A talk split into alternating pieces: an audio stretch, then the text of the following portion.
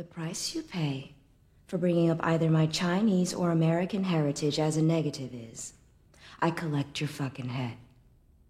Just like this fucker here. このファック野郎と同じようにね Now, if any of you sons of bitches got anything else to say, now's the fucking time!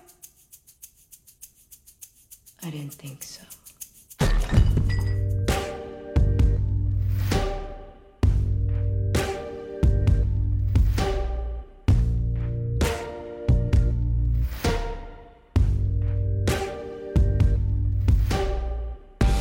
Hi, I'm Joe, And I'm Tiana, and this is Next Door Villain. a podcast where we uncover the villains to discover their humanity.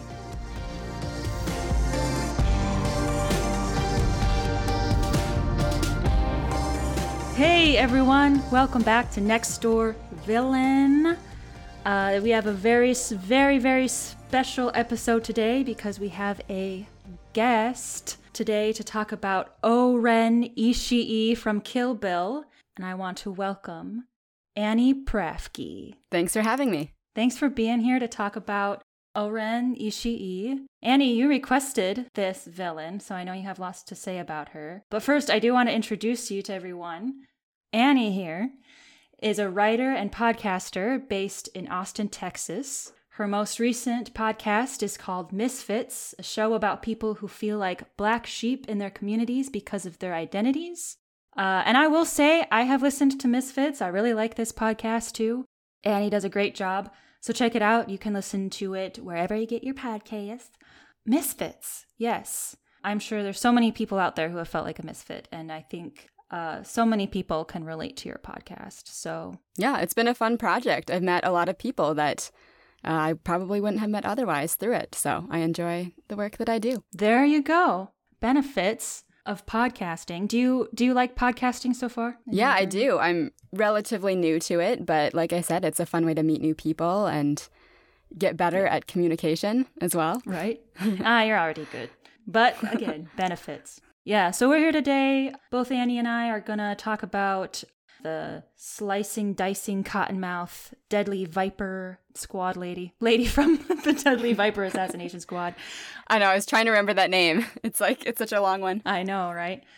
Deadly Viper Assassination Squad. Super amazing character, super amazing movie. Annie, do you why do you like this movie? Is it like do you like gore and blood? Is that is that something that you're into? You're just like, yeah, I like the blood. That is not what immediately drew it to me. I am a Tarantino fan, so I like a lot of Tarantino's movies. And I don't actually remember how I came across Kill Bill. I feel like a friend maybe recommended it to me, and then I watched because there's two parts, right? So I watched the first movie and I was like, oh my God, this is amazing.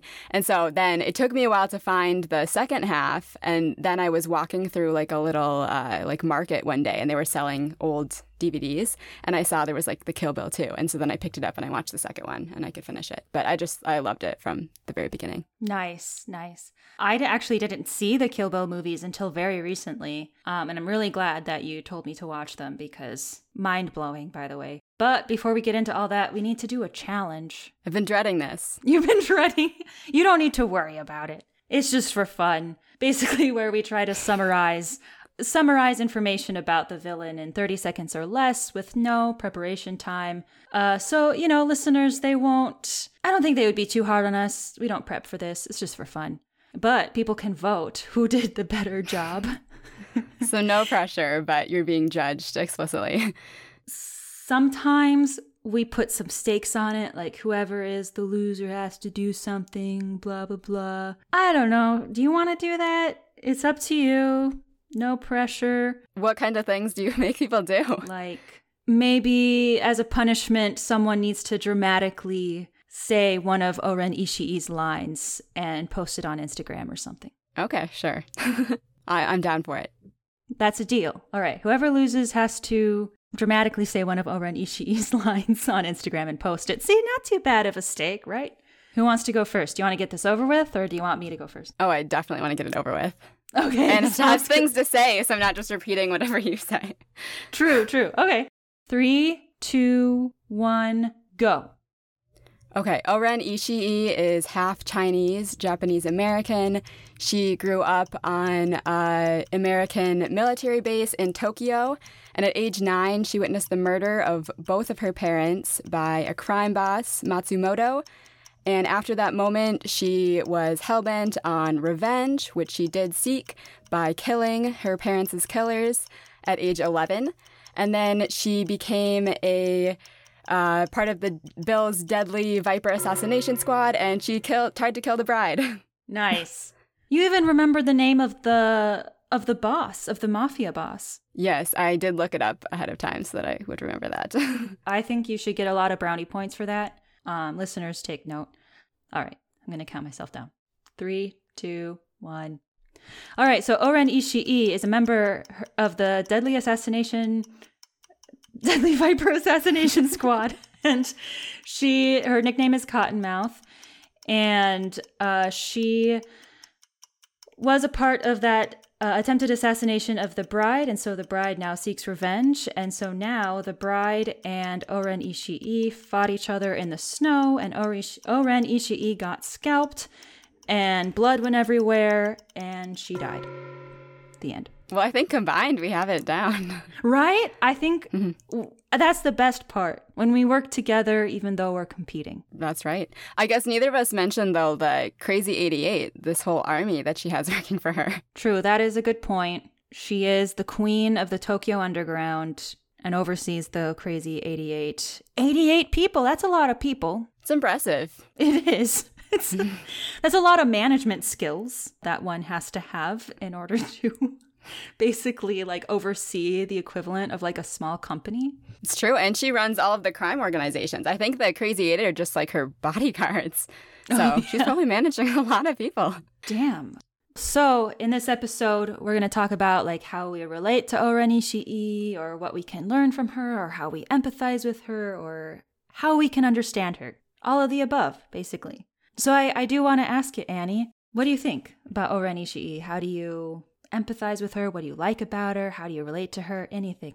Yeah, I think I wish I was like Oren Ishii in some ways. I, I don't want to, I don't condone murder. I'll state that first.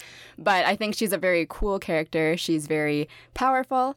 Like, it was always cool for me to see both a female who was powerful and a leader and also an Asian character, just because there weren't very many of those growing up. Uh, and I also thought it was cool that she's supposed to have some Chinese American heritage and that she's a contemporary character. Because a lot of the Asian characters that I did see growing up were more like Mulan, and so always took place in the past, and were kind of in a fantasy imagination of what kind of Asia is or what it's like to be Asian. So I admire her for that, and she's also just a badass, which is cool. Yeah. And Lucy Liu played her. And that's really cool. I even have this quote that Lucy Liu said. It was in one of the articles. She said, I felt like I really understood her character. In my mind, she was a survivor, and it was either kill or be killed. That's very true. She kind of has like this marriage of beauty and violence and power, marriage of like traditional femininity and masculinity, right? Of being beautiful and having poise and charm along with carrying out bloodshed. And that's just impressive, right? Yeah, one thing that I think is kind of interesting about her character. So the article that you're referring to, it was an op-ed that Lucy Liu, I believe, wrote for the Washington Post, and she was kind of arguing against a Teen Vogue article that had called Oren Ishii a, a dragon lady, and they were trying to explain that the dragon lady is one of the stereotypes that's often used to portray Asian women in media as kind of a cold, unemotional, kind of just vicious woman who has very like means to an ends kind of mm. mentality. But she's trying to argue that she doesn't really think that that is kind of the character that she's trying to portray. And I kind of agree. I think in some ways she exhibits some of those qualities, but so do all of the other women in that film. Like it's supposed to be a film about these powerful women who will do anything to get their revenge and to get to what they want to. And then on the other hand, like you said, she also has these very like feminine kind of this feminine look and she's very delicate and dainty, which I think one could argue is a little bit the other stereotype of of Asian women in media that's often portrayed. But I think in being both, that makes her a more complex character and it makes her more interesting because she has these both sides to her, which I think is cool. And I think it's something that also draws me to the character. It's like, well, she's not all that she may appear to be Yeah, on the surface. for Mhm. sure. Did you uh, like the scene where that bozo or whatever commented on her race and she runs down and chops his head off? Yeah, I think, I mean, it feels very empowering. Uh, you know, as Yeah. I, the work that I do, the podcast time, it's very much about identity and being proud of your identity and your background. I think it's cool to have a scene like that where she is very much defending her background and her family heritage. One thing I think is kind of interesting too. So I'm not an expert on like Japanese culture. I'm not Japanese, nor have I lived there.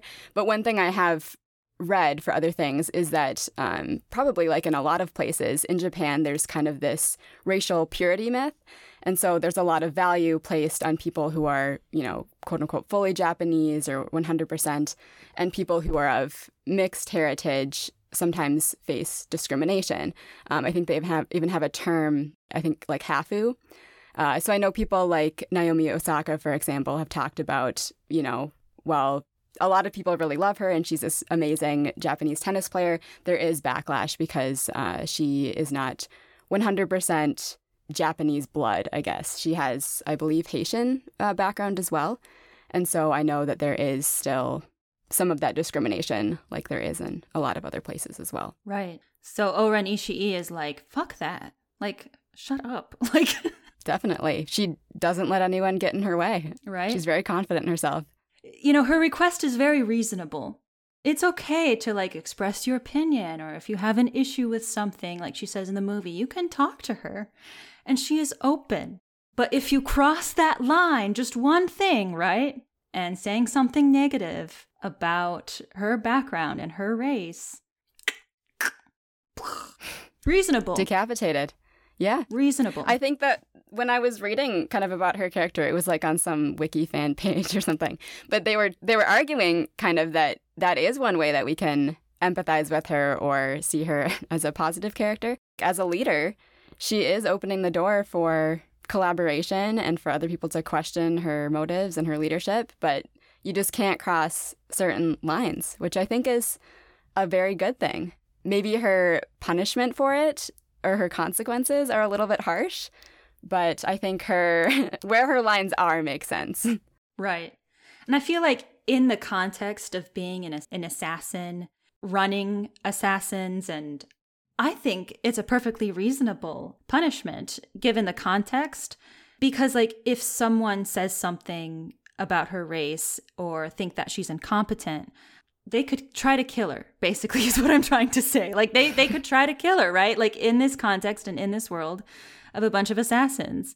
So if it seems like someone is going to go against you, yeah. kill them.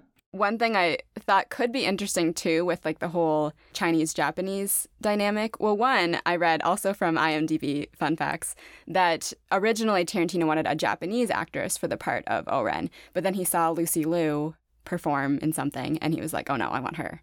And so he kind of rewrote that part so that she'd have this part Chinese American identity. Given kind of like Japan's history with China and that Japan was like a colonial power in China prior to World War II, also creates kind of a, a tense dynamic between the two countries. And I'm sure there's some butting of heads. And I wonder if that there was maybe some subtle commentary on that as well with that scene and that part. For sure. And sometimes I think about, you know, how strong Oren Ishii needs to be, not only like physically, right, but just mentally facing that type of tension from being both Chinese, Japanese, and she has an American background too, right? Yeah, I think the story is that her dad is supposed to be Japanese American and he works for the, the US military in Tokyo. And then her mom is Chinese. That's what I was taking from it. But it is, Yeah.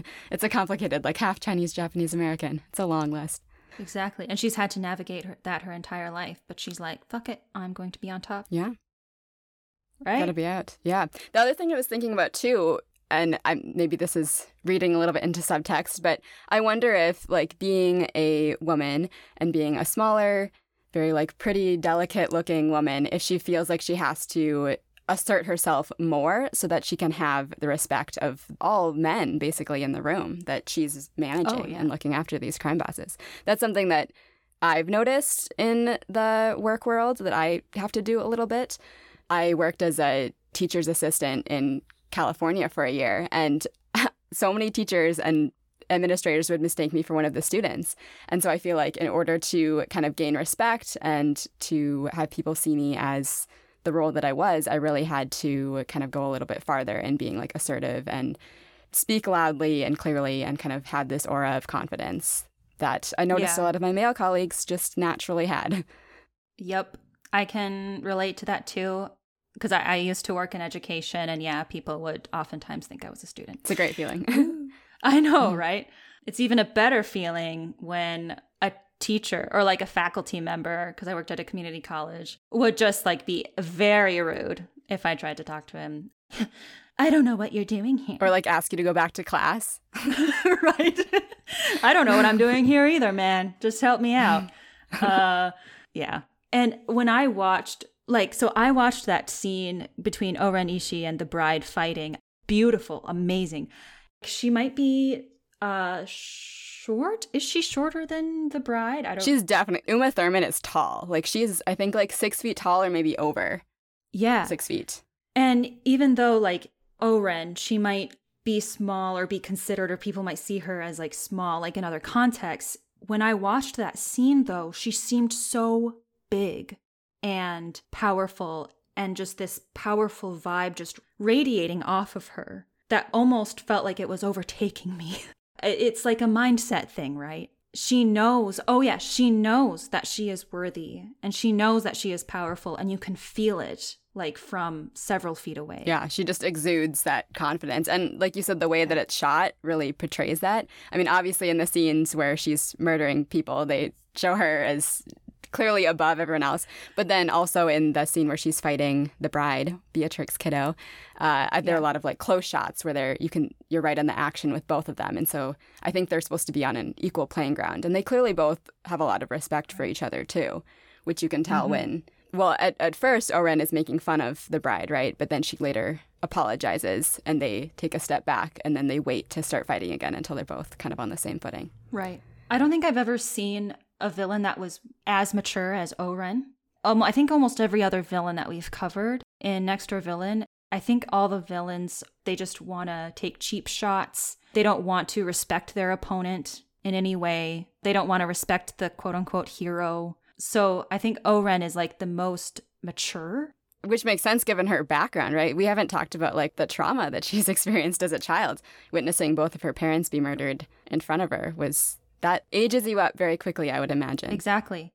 Yeah, I mean, I think, you know, as we're on, on a podcast that is talking about empathizing with villains, I think Oren is an easier villain to empathize with because they do this very long sequence uh, that's in kind of an animation graphic novel style of her background as a kid witnessing both of her parents get murdered and it's it's a very like touching scene even though it's like very over the top in Tarantino style you know, I think that it's very easy to empathize with her and to kind of see her perspective and why she became who she became. Oh, yeah. It's like she knew that violence was important for her in order to come out on top and to make sure that she didn't have the same fate as her parents, I think. If that happened to my parents, right, I would take up martial arts. Because I, I don't I don't want uh, my aggressors to come at me. So it makes total sense why she became an assassin too. It's how she survives after something like that, right? Yeah. And I think it probably just maybe kind of damaged something in her too. You know, she became just like hell bent on this revenge afterwards, which is all of the characters again in the movie. It's just revenge after revenge after revenge. It's, it becomes a cycle. Oh yeah. Um, one thing that I did want to say too is that I couldn't see myself in Oren a whole lot because I felt like she was so much better than me in so many ways, which is great. Uh, so I felt like, oh, I can learn from her. Something I can learn from Oren is how to know your worth. You can tell that there's like a hierarchy in like the crazy 88 organization in the Tokyo Underground. And she's like very comfortable at being at the top. Like she she belongs there. She is the top of the Tokyo Underground. And the opponent, the bride, has to be worthy enough to fight her. And so Oren tests the bride's worthiness, right? By like having the bride get through her subordinates, like the Crazy Eight and Gogo. And like O-Ren knows how worthy of a fighter she is herself, that it's worth 88 fighters getting seriously injured or killed, and it's worth Gogo dying just to test that the bride is worthy enough for O-Ren. That is how worthy O-Ren is as a fighter and a person. If I can adopt some of that confidence, I would be set for life. Like to just say, yeah, it's worth it for like all of those people under me to have to get injured or killed in order for the opponent to get to me. Like I'm at the top. She'll have to wait. Like she'll have to get through my secretaries to get to me. But by getting through secretaries, she needs to kill my secretaries. Yeah, I suppose in a way that could be from the devil's advocate perspective too, maybe a negative quality. Maybe it's a, a strength and a, a negative Right. that she is willing to dispense like 88 lives and all of her friends and just so that that the bride has an extra challenge to get to her. Right. But yes, that is confident. Woo, confidence. I was also wondering, so she gets trained as an assassin at age 11. That's pretty young. I wonder like who takes on an 11-year-old and is like, "I'm going to turn you into a killer." And then sleeps well at night. I know. I guess in the world of assassins, maybe that's common or maybe that's normalized, which I don't know if that's a good thing, but Yeah, I kind of wish we got more background on well Beatrix Kiddo and then also Vernita Green. We only really find out about them once they've joined Bill's Deadly Viper assassination squad. But Oren is the only one to my knowledge that we get like her childhood and how she became an assassin. yeah, and I think that goes into Tarantino knowing how important of an assassin Oren is, that he was willing to devote so much time to her backstory. I suppose one kind of point against Oren too is that both the bride and Vernita Green, they kind of choose to leave. Well, and Bud, they choose to leave the assassin life after a while, um, and they they still have families. They do other things. They're doing other jobs that we see, but Elle Driver and Oren are the only ones who kind of continue the assassin life and just kind of embrace it. And so it's totally fine if they didn't want a family and a domestic life, but they did choose to kind of pursue crime, even though they had, seems like, a way out safely. Yeah, uh I think Oren was like made for it. It's like her dream job. well, she seems like, you know, she was made for this job. I honestly can't think of any other character that would be as good at being an assassin except for I guess the bride, which I was debating whether or not to bring this up. Do you think if the bride didn't have a Hattori Hanzo sword, do you think she still would have defeated Oren? I don't know. I mean, one thing I notice in the scene at the House of Blue Leaves is that she's able to cut through other people's swords with her sword. And that seems to be something that other people can't do, which would give you an advantage. And at the end, you know, when she does kill Oren, she goes, oh, like she realizes it was a Hattori Hanzo sword. And I think that's like how she was able to be defeated. But at the same time, I think the character of the bride, as we see throughout, she just never gives up. That's her thing, is that even when she's like buried in the ground, like you don't think there's any hope of her survival, she just like doesn't freaking give up. And so I think that even without the sword, she probably would have found a way to defeat her. But having the Hattori Hanzo sword was a huge advantage to her. And that's that was kind of her goal at the beginning was to get that. And I think she saw it as, as something she would need to really be successful. Yeah, it might be a controversial opinion, but maybe the bride would have struggled more. Maybe she would have been defeated if she didn't have that Hattori Hanzo sword. Like if both Oren and the bride had a Hattori Hanzo sword, maybe Oren would have won. Maybe. Maybe. But there is that scene. So Oren does slash her in the back and then she falls and, and she looks like she's down. But then again, there's the moment where she's just like, I'm not going to give up. I'm here to do a job. And then she just stands up after being sliced across the back. And then she jumps back to it. So Maybe her perseverance trumps it all. I don't know. We'll never know. To this day, we'll never know unless Quentin Tarantino just like listens to this podcast episode because it's so famous. No, just kidding. Um, and lets us know. I did hear a rumor, and this was just on like some random website, so I cannot verify this. But when the bride kills Vernita's Vernita uh, in front of her daughter, and then the daughter walks in, she has that whole speech where she's like, "I didn't mean for you to see this, and if you're still bitter about it when you're older, like I'll be ready for you." Which I think would make a great segue for another Kill Bill three, I guess they'd really have to call it something different, where the daughter is after the bride. And this would be about Oh, the yeah. right time to do that. And I, I saw a video where they were also like, they're like, Tarantino, you got to get on this. So Right? if he's listening, So I also wanted to talk a bit about how like Oren is considered the villain in this movie just because she was with Bill and participated in the act of assassinating those people in the church during that wedding rehearsal. It knocked out the bride for what, four years or something, supposedly killed her daughter, etc., etc. And I was trying to like see the perspective of the deadly Viper assassination squad because the bride just ups and leaves. Like she just goes. And no one knows why. She doesn't give you any explanation. She doesn't say bye. She's just peace. But I can kind of see how Oren and the rest of the squad would want to come after her because if they don't know why she left, she could be plotting something against the squad. She could spill squad secrets. She could do something nasty or negative because it's suspicious. They don't know why she left. Also, Bill is the leader of the group, so they they do their jobs. You know, loyalty is so important to Oren, right? Loyalty needs to be maintained so that she can run the Tokyo Underground. You know, she has some very loyal friends and bodyguards. I love Gogo. I love Gogo. I was so sad when she died.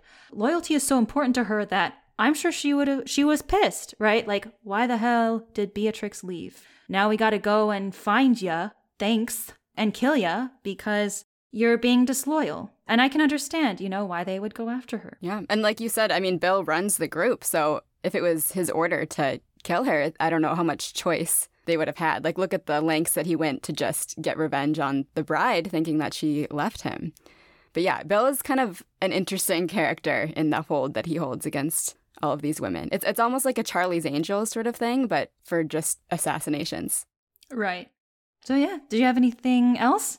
I mean, I guess we could talk a little bit. So we both like looked over a little bit of this article by Leah Andrea Katana, um, and it's called "The Use of Violence as Feminist Rhetoric." And so we're not going to analyze the whole thing, but basically they kind of talk about how how oh, violence in film is kind of used to demonstrate power, and it's usually a very masculine thing. And so when women exhibit violence in a film, it can be to kind of like subvert that power. And so it can be to kind of like take down the patriarchy, which I think this movie is very much trying to do and why it's so satisfying. You had asked me at the beginning kind of like what draws me to the film or why I like it. Well, I obviously don't condone violence or murder, as I said. It's very satisfying to see all of these like powerful women just like take down the men. And really the like their biggest competition is largely e- each other and the men are kind of like for example the crazy 88 they're just like pretty easy obstacles to get through to get to each other Oh yeah, they challenge the status quo uh, when it's women enacting violence, and that can be really empowering. The best assassins are women, and you know it's kind of rare that you see that, especially like when the movie came out, two thousand one. Not as many movies, you know, showed women in that type of power before. You know, it's like a statement of power too. Like they aren't vulnerable to aggressors, right? And to male aggressors. kind of piggybacking off of that point throughout the film there are all these moments where the women are vulnerable or in kind of like a position where they could have been either were or could have been sexually assaulted and then they use violence to kind of come out on top. So at the beginning you know the bride is down and in a very vulnerable position and it's kind of implied that her whole revenge plot is to get revenge on the pregnancy that she lost or that we think she loses. And then we have you know gogo. She just stabs that guy to kind of like show him what penetration is like. She has that scene where she's she asks asks him if he wants to penetrate her and he's like yes and then she stabs him and then she's like well now i'm penetrating you and then we have oren obviously gets revenge on her parents' killer by seducing this crime boss because he is a pedophile and she's a young girl then and she seduces him to get him to come in before she stabs him and then the bride gets revenge on her rapist as well when she's in the coma or one of the early scenes when she's in the hospital still Exactly. Because people can look at this movie and be like, ooh, violence, like that's really evil. But you can look at it as a very empowering thing. I condone murder and violence. No, I don't know. Uh, I'm, That's on air now. I'm gonna go murder. Um, no, I'm not. But yeah, it's it's incredible, and I loved reading that article. Right, that's like the gist. They say in this article, violence is a key element to the establishment of power in film. So when you have violence in a film, and you can see who's enacting it, the person enacting it is in power. So like going off of the violence situation, right? Like she enacts this violence to create dominance and to like maintain her power in the world. And I don't blame her for doing that. But it can make her look villainous to the average person and to maybe other assassins too, who knows. But what I want to know what is an act that you do or a quality that you possess that might make you look villainous, but actually helps you maintain your power in the world? Yeah, I think, well, I ever since I was little, I've been described as bossy by some. Oh, really? Notably my family members. And while I think sometimes it may be justified, I think a lot of times I just, again, kind of, I think I'm often perceived as kind of like this very petite Asian woman, and people expect me to be very passive and to not have strong opinions. And so I feel like I have to kind of like exaggerate and like be a little over assertive sometimes just to get my voice heard and to have people listen to me Yeah. and respect what I'm trying to do. So I don't plan on stopping. Yeah, please don't. Maybe I can learn from you too because I want to be more assertive or I want to be more bossy. I have a hard time actually doing that. So, Yeah, I'm, I'm curious to hear from you. I'm Yeah. curious to hear from you though. What quality? um, all right. So, uh, the other day I cracked an egg, and like cracking an egg is like one of the easiest things that a person could ever do. But lo and behold, I still got like some egg shell crumbs in the egg yolk in the bowl, and I had to like stick my finger in there and like drag out the shell. and I just have never been that great of a cook. And I do try, like, I can make some things, but it's just not really my thing. And I know that makes me look like a lazy millennial and blah, blah, blah, whatever. So my husband actually cooks for me. That's the dream, right? It is. It is the dream. I do like domestic work. I can clean very well and I can do other domestic work pretty well. And so my husband and I, our duties are pretty evenly split in the household, which is what I want to maintain. But sometimes, like, if my husband is like, hey, do you want to cook this? I'll be like, no, which can make me seem like kind of rude.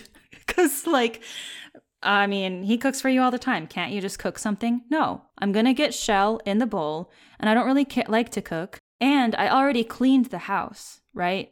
This unwillingness to cook helps maintain my power and helps ensure that I don't do more like domestic work than I should be doing. And it splits the work in half. So, Yeah, I think that makes total sense. It makes sense that you should have boundaries just like O-Ren that just can't be crossed. Right, exactly. And sometimes like I'll like look him in the eyes very dramatically and I'll be like, "No. I am not going to crack an egg." Ugh, even though I know it's easy. So that's my dominance. Good stuff. Good stuff. Yeah, I think we did it. I think we can see O-Ren's side of things super super well. She she's easy. She's easy to empathize with even though she enacts a lot of violence, even though she like literally kills people. Yeah, I think she's a very well-written character. Like she's she's complex. If you have said everything you want to say, we can share our little poems, our haiku and tanka. Because you have two, right? Yeah. So you could do your tanka, then I could do my haiku, and then we could end on your tanka. Sweet. Let's do it. So I want to premise is that I'm not a poet. Tiana's the writer. So keep that in mind when you're judging these. So the first tanka is I am Cottonmouth. They also call me O-Ren, Bill's Deadly Viper, Tokyo Underworld Queen, boss of the Crazy 88. Beautiful. All right, here's my haiku. Slice my head open, bitch. Make room for my crown. Red against snow makes pink. I can't snap very well, so I don't know if you can hear that. You're doing okay, great. Tanka Dawn. two.